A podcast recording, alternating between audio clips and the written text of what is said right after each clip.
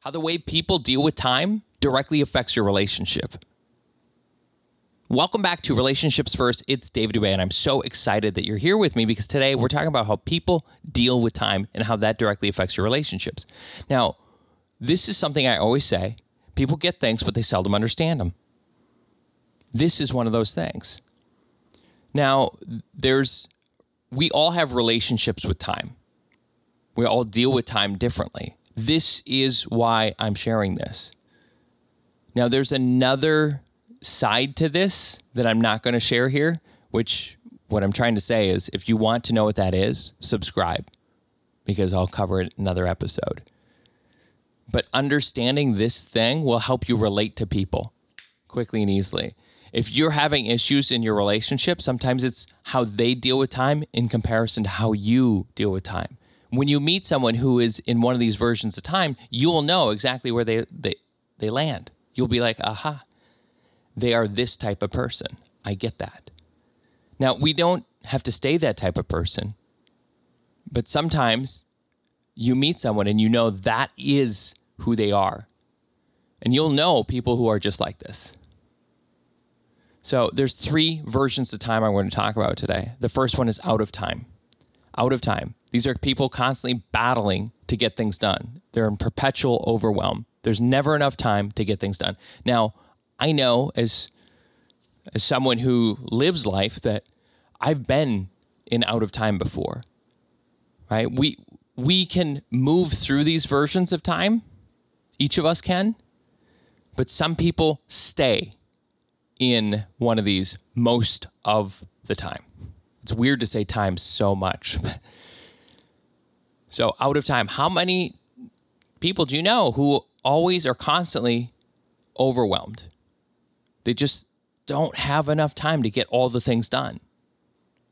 In my personal life, there is one person who's constantly in overwhelm, constantly, and it directly affects my relationship with them. I'm constantly tired of hearing about it. And you probably feel the same way if you know someone who's like that. And maybe that person is you. So let's talk about the other versions of time. The second one is because of time. These people are displaced from time. They're constantly in reaction mode, constantly. It's never their fault, but they're constantly reacting to things. There's an excuse for everything. See, those people who are out of time, they can take responsibility for things. Those that are because of time, they can't. It's never their fault. And not that they won't take responsibility, it's just unlikely. So, how many people do you know who are because of time? Always reactionary. And the interesting thing is, this person who's because of time, sometimes it's because all they're doing is playing video games all day. And then when they actually have to do something, it's in reaction mode, right? They're constantly doing something that is non productive. And then when they have to be productive, it's only out of reaction. We know these people, don't we? It's annoying. And then the third version of time is the one that we should want to be in. And that is in time. When you are in time, you're in harmony with it. Time moves for you. You live in the moment. You're not caught up in anything. You're not caught up in what your neighbor's doing, what your friend said, what your friend's girlfriend or boyfriend's doing or the fiance or husband, whatever. You're not worried about anything, but you're living in the moment. This is when when you actually go to work on something, time slows down. It slows down for you. And because of you, time is because of you. It moves for you, it moves with you because you are in time. And you we have moments where we've been in out of time before. I've been overwhelmed many a time.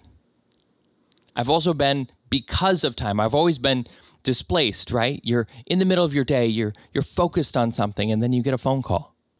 And you're like, I got to do what now? Oh my god. Right? So we move through these versions of time. But some people, even though they can move through these versions, are often stuck in one version. And you know who these people are in your life. And so, if you are one of these individuals who's either out of time or because of time, you have to figure out what is causing that for you and why you can't be in time. Because when you live in time, there's flow.